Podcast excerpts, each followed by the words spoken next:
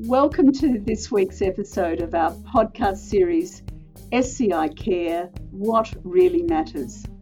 I'm Ruth Marshall, and I'm excited to be your host this week. In these podcasts, we've covered a lot COVID 19, current knowledge and best practices, exiting the lockdown, implications for SCI care, challenges in the comprehensive management of people with SCI overcoming adversity after spinal cord injury, a psychology perspective.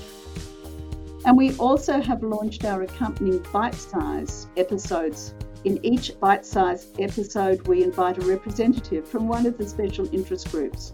And so far, we have covered precautions exiting the lockdown, a consumer committee perspective, challenges comprehensive management of SCI from an OT perspective. Another one from a physiotherapist perspective, and one from the Quality of Life Special Interest Group. And we have been listened to by people in at least 41 countries at last count. So that's very exciting and is a wonderful prelude to our upcoming conference. Today, I am joined with Professor David Berlowitz. David is a long-time friend and an ISCOS member from Melbourne, Victoria. He is a physiotherapist with the Victorian Respiratory Support Service and holds the University of Melbourne Chair in Physiotherapy at Austin Health. David was awarded his PhD in 2004 for his work that showed acute cervical spinal cord injury can result in sudden and severe obstructive sleep apnea. These days, David leads an international team of research collaborators, students, and staff who examine the causes and treatments of sleep and breathing disorders in neuromuscular disease, especially spinal cord injury and motor neurone disease. His research encompasses respiratory physiology, sleep, health systems research, and clinical trials of therapy and care models. As well, David is giving the inaugural Anthony DiMarco Lecture for this year's ISCOS conference. This is why we have him on the show. Welcome, David. Thank you, Ruth. Um, it's, it's delightful to be here. So, Dave, thank you for joining us. I'd really like to delve deeper in the work that you do. And I'm really interested to know what caused you to be interested in sleep disordered breathing and sleep apnea. So, I got interested in this because of my, my role in respiratory medicine. So, many, many moons ago, I was the respiratory medicine physio at what was then the repatriation hospital before it merged with the, the Austin. And most of my work was in chronic lung disease, those kind of things. But we also had the, the, the second digitized sleep laboratory in, in, in Australia and one of the first in the world. So we had um, this sleep lab, brand spanking new down the end of the ward. And we had 17 people on non invasive ventilation, primarily veterans, um, and mainly for things like kyphoscoliosis, um, lung resection for TB, those kind of things. So restrictive ventilatory defects. And I sort of took over that area of work and started to get interested in, in sleep and sleep studies. Um, I read there's a tome called uh, Kryger Roth and Dement, which is everything one should ever know about physiology. It's got uh, sleep and sleep physiology. It's got all the stuff in there, the comparative physiology, comparing, you know, how birds sleep and about hemispheric sleep in aquatic mammals and all kinds of cool stuff about that intersection between neurology and psychology and behavioral science, that is, and physiology. And it's really thick. it's a very so I started, re- I read all of that and then looked around at what we were doing with non-invasive ventilation at that stage. And this was well over 20 years ago. Um, uh, when it was really in its infancy. In fact, it was an Australian uh, physio from Sydney, uh, Liz, who first described NIV as a treatment for hypercapnic ventilatory failure in, in, in, a paper. Hers and the French group's papers both came out at the same time. So it's always been something we were interested in. And I went to my then uh, sort of head of respiratory and sleep medicine, Rob Pierce, and said, This is going to be a big thing. And I think you should create a job in this space. So he did. So I moved more out of respiratory medicine into that. Now, the Austin Hospital also has the Victorian Spinal Cord Service.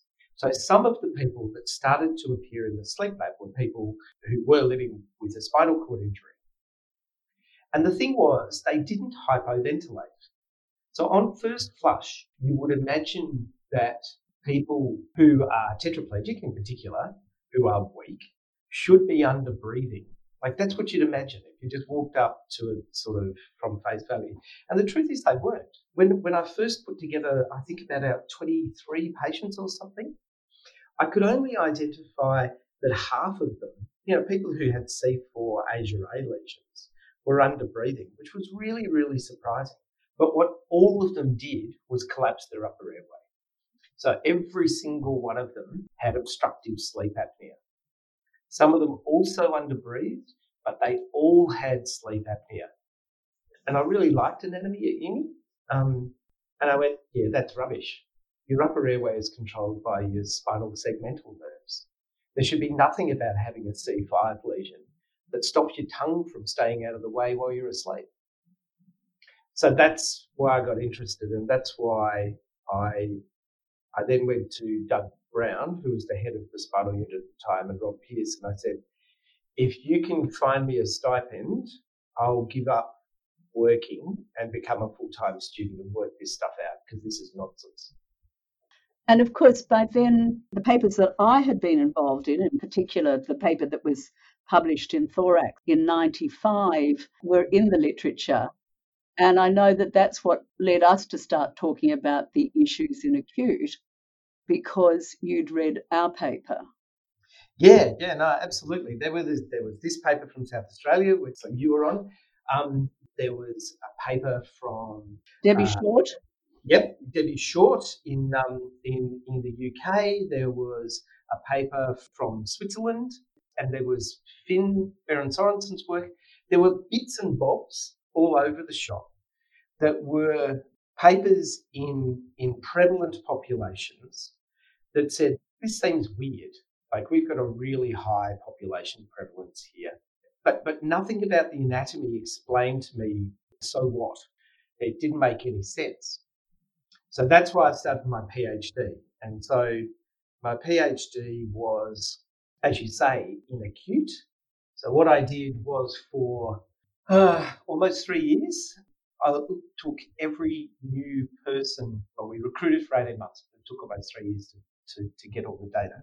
Every new person who came into the sleep lab, uh, sorry, into the spinal unit at the Austin, I would do sleep studies on them as soon as I possibly could. So I did sleep studies on people in ICU with cervical injuries who were, you know, in one case, less than 24 hours after they had their injury. And then did studies again at two weeks, four weeks, so one month, three months, six months, and 12 months, and showed that really as soon as you had control of your upper airway, so by, by one month post injury, two thirds of people, so 60%, over 60%, and it rose to over 80% at three months of the cohort had sleep apnea. So something about breaking your neck instantly causes your upper airway to not work right because these were, you know, young skinny guys in their 20s. And this was extraordinary because none of us knew this before. Until then, we'd been really looking in the chronic group and hadn't thought about looking at the acute group. But some of us were really aware that our patients got into trouble when they were started with one way CPAP and couldn't breathe out in intensive care. So it was a very timely and interesting study that you embarked on and that we all looked on with interest, I have to say. And eventually you got your PhD, well deserved, and you've done lots since. What have you been doing when you haven't been sort of drinking wine or eating good food? Well, you know, those two things are very important. But as you say, I did that work, got my PhD, um, got married, had twins, important things like that. My wife and I actually both uh, got our PhDs at the same ceremony, and she's such a rock star that she managed to um, actually finish her PhD in the, the first few months after our twin girls were born. So there's this great photo of, of her and I and, and the two girls um, with Anne and I in our regalia. It's one of my favourite photos. Like most people who do their PhD, the, you, particularly those of us from a clinical background, um, Australia, and, and to be honest, I don't think many places in the world have cracked this. They don't really know what to do, particularly with allied health background health professionals. We don't really know what to do with this once we've got our PhDs. The unis pay better than the health service, so a lot of people just go off and, and, and become uh, teaching and research academics, which is a great thing to do. But there's this real dearth of people with allied health and, um, and nursing backgrounds embedded in, in hospitals and in clinical care. So I didn't particularly want to teach. I'm not a very good teacher. Quite like supervising research higher degree students, but I'm not very, you know, my passion is not in teaching. So I then had to look around for a job. So and of course, my PhD support money ran out because, like everybody else, it takes too long and blah, blah, blah.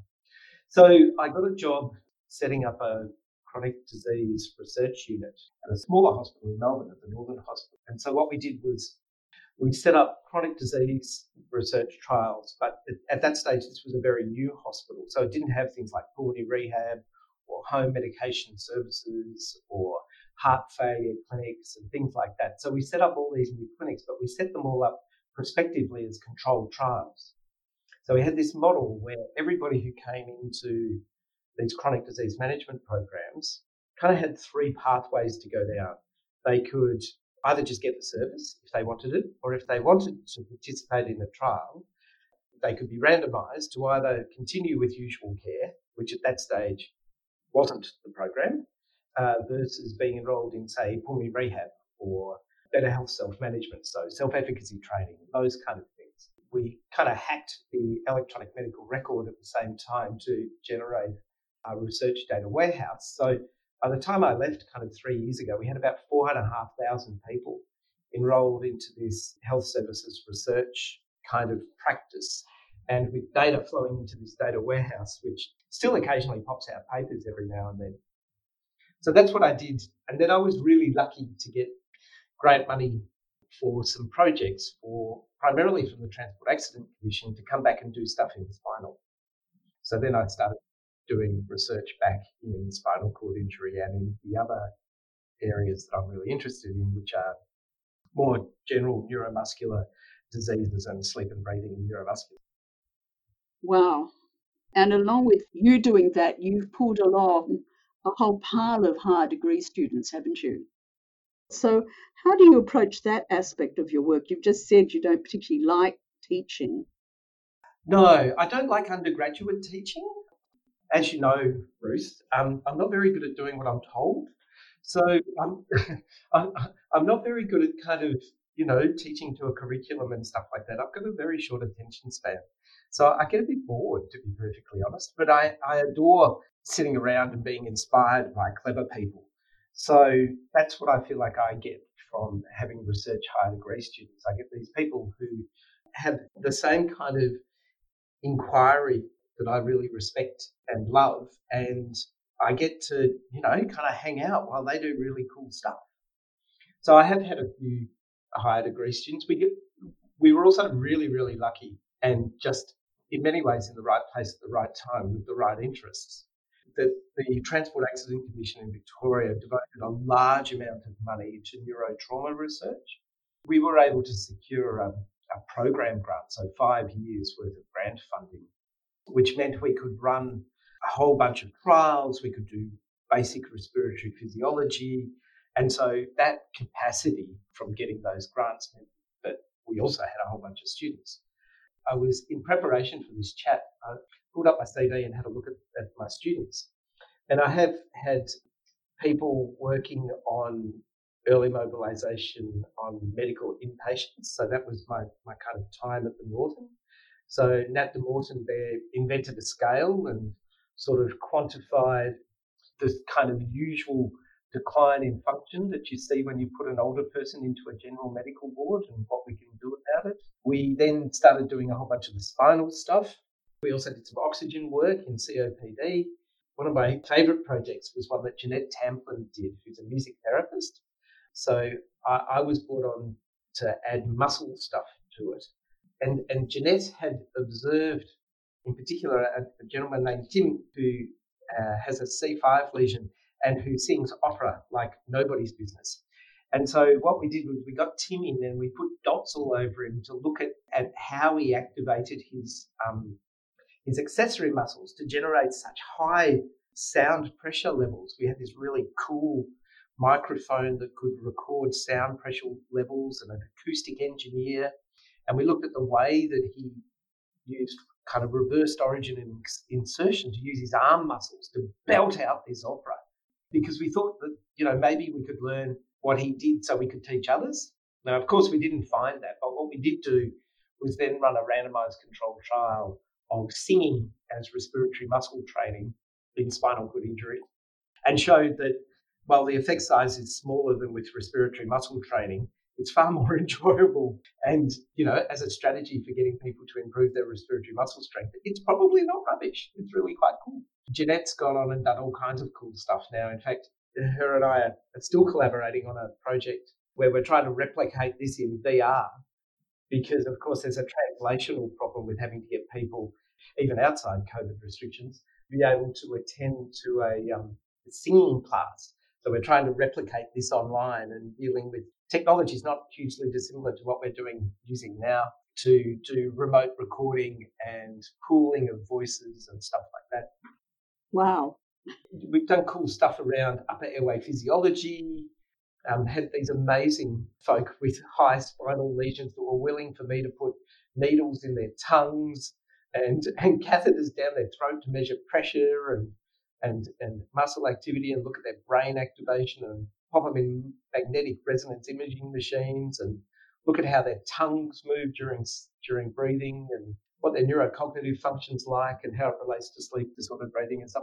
I've been incredibly, incredibly lucky to have these amazing students who've done all this really cool discovery work, like Rachel Schembri and mm-hmm. H and Marianne Gwynn, and then Marnie Graco, who I've worked with recently. He's actually been off doing knowledge translation and stuff, who will be coming back to us because we got another grant. But Marnie did all this beautiful work around the implementation science of what we've discovered in, mm. in disordered breathing and spinal cord injury. So yes, that's why I like students is because they're really they're fun to work with and we get to do cool stuff. Yes, that sounds wonderful, and I know some of those fantastic students you've had who are now, of course, no longer students but colleagues, and not only your colleagues but with the rest of us as well. Um, many presentations at ISCOS meetings have come from your group. And it's not usually you providing it, but all your students providing wonderful presentations. And then, if we're lucky, we go off to a dinner um, and have amazing food in the Dutch countryside and in Istanbul. I've been very lucky, David, to work with you. Um, now, what else? You've spoken about some of the direction that uh-huh. I guess is still your current research and some of the outcomes that have been exciting. But what about your personal current research? What, what's particularly exciting you now about um, outcomes of your research? So as I say, I'm not. I don't only work in spinal cord injury. I work in, in a lot of neuromuscular disorders. So we were very lucky recently, we got a large medical research future fund grant to look at an alternate model of care in motor neurone disease. For 26 years now, I think, I've been running a motor neurone disease cohort study here in Victoria. So, motor neurone disease, I'm sure many people will know, has quite a lot of phenotypic uh, differences. It's lumped together, but it, there's a whole bunch of different presentations and different rates of progression. And um, we've been looking at the effect of non-invasive ventilation on survival within those phenotypes. And we published a study a couple of years ago, which was 20 years worth of data, and we're about to update it to take it out to 25, which showed that the survival benefit you get from non-invasive ventilation is in a cohort study, it's not a randomized controlled trial, but it's 13 months in a disease that has a median survival overall of two to five years. The best drug we have for motor neurone disease in terms of improving survival is a thing called riluzole, which in fact has been trialled in, and I think there's still current trials going on in spinal cord injury. Yes, that's right. Yeah, um, and but riluzole gives you two to three months of benefit in terms of survival, whereas non-invasive ventilation gives you a median improvement in survival in those that can tolerate it of 13 months. That's fantastic. I know. Yet, yet, we also know from the from the national population data, and it's not hugely dissimilar around the world. Only 19% of people with motor neurone disease get NIV. So it's funded through various means everywhere in the country, but there's this massive implementation science failure. I had another PhD student here, a guy called Liam Hannan, who's a respiratory and sleep physician, and he did this beautiful piece of work where we randomized people with motor neurone disease to either get set up on NIV by the clever physios who, who do the clinical work. Not me, they don't really let me view patients anymore. I think I'm a hazard to shipping or something like that. But um, people get set up during the day on non-invasive ventilation. This is kind of standard model of care. But what we do as a unit is we bring people back a couple of weeks later and tweak their settings uh, with a full overnight sleep study. Now, we think that adds value, but of course, it's incredibly burdensome for the person living with motor neurone disease, same as getting somebody with spinal cord injury into a sleep lab. Like, it's a really big mm. deal for the lab, for the person, for their family, for their carers, all that kind of stuff. It's real pain. So, what we wanted to test was whether that overnight tweaking helped. So, half of the group came into the lab and we did nothing, we just recorded it and the other half came in and we tweaked the, the settings. Now we did this in all comers, not just people with motor neurone disease, but but over half of the group had motor neurone disease. And what we found was that in those people who used who had the overnight sleep study, a greater proportion of them became adherent with their therapy. So moved from less to four hours a night to more than four hours and uh, smaller proportions um, went from above four hours to below four hours, which can be what happens over time. In in in the group where we brought them in to do a sleep study, and and four hours is the magic amount of ventilation you need to use in motor neurone disease to improve survival. And in, in spinal cord injury, it's the same kind of amount for improvements in sleepiness and those sort of things. So what we have is something that is a, a single site study that showed that we could probably improve the biomarker of interest. So the biomarker of interest in this stage, in this case, is usage. Like it's the end organ expression of the right coordination between the device and the person with the disorder. It's the, the evidence that the value proposition they make every night when they decide, am I going to put this darn thing on my face or not? uh, they decide, you know, yes, tonight it's worth it. And that's evidenced by using it for more than four hours. So in, in my mind, it's like, it's the perfect biomarker. We've shown it's associated with outcomes. And now we just got uh, funding to test it in, in, in every state in Australia, uh, apart from Tassie, to see if we can replicate this in about 250 people. So that's kind of exciting. It's terrifying because it's another multi-center randomized controlled trial. And after the last one that I that I did that had um, 11 sites, which you know all about because you were on my data safety monitoring board. Indeed. Uh, I had a little lie down and, and now I've got back up again and I'm going to try it again. So that's very exciting. And that, of course, provides you with your plans for the future in case you run out of other things to do, because I think this will keep you going for a while. And I imagine you still have more PhD students wanting to come and work with you. Yeah, yeah, I'm very lucky. I've got um, uh, somebody who's probably about to submit in the next two weeks. Her name is Nicole Sheers, and she's done a beautiful randomized controlled trial of lung volume recruitment versus nothing for three months in people with neuromuscular disease. Wow. Um, so we'll she's presenting those data. The first time they'll see the light of day will be at the online European Respiratory Society meeting in a few weeks. It's very exciting. And so it'll be the first time there's ever any prospective, longer term evidence or not that, because I could tell you, but then I'd have to kill you. um, uh, as to whether or not lung volume recruitment has meaningful effects in uh, in the people who use it. So this is like a bagging circuit that you use to take a deeper breath. And it will be very interesting to find out the results when it is in the um, open area. So if we get back then to spinal cord injury, yep, and breathing issues, yep, and particularly breathing issues in the acute period, but also perhaps in the chronic group who then present late with respiratory failure. What do you see to be potential fields for future research? So, Marnie, who did her PhD with me and has been off being an implementation scientist, so she's coming back to work with us um, on that MRFF grant to do the implementation science arm of that study. About a third of that is about identifying the barriers and facilitators to the models of care and what we need to do from a policy point of view to fix it, because 19% of a life saving therapy is an unacceptable use rate. We wouldn't tolerate that if it was a drug. So I don't know why we put up with it because it's a device. So, as well, she has a well developed um, postdoctoral plan around implementation science, specifically for sleep disordered breathing and spinal cord injury. So, we've done, again, New South Australians are legends. There's been beautiful work done looking at alternative models of therapy for um, uh, how one might implement sleep apnea treatment.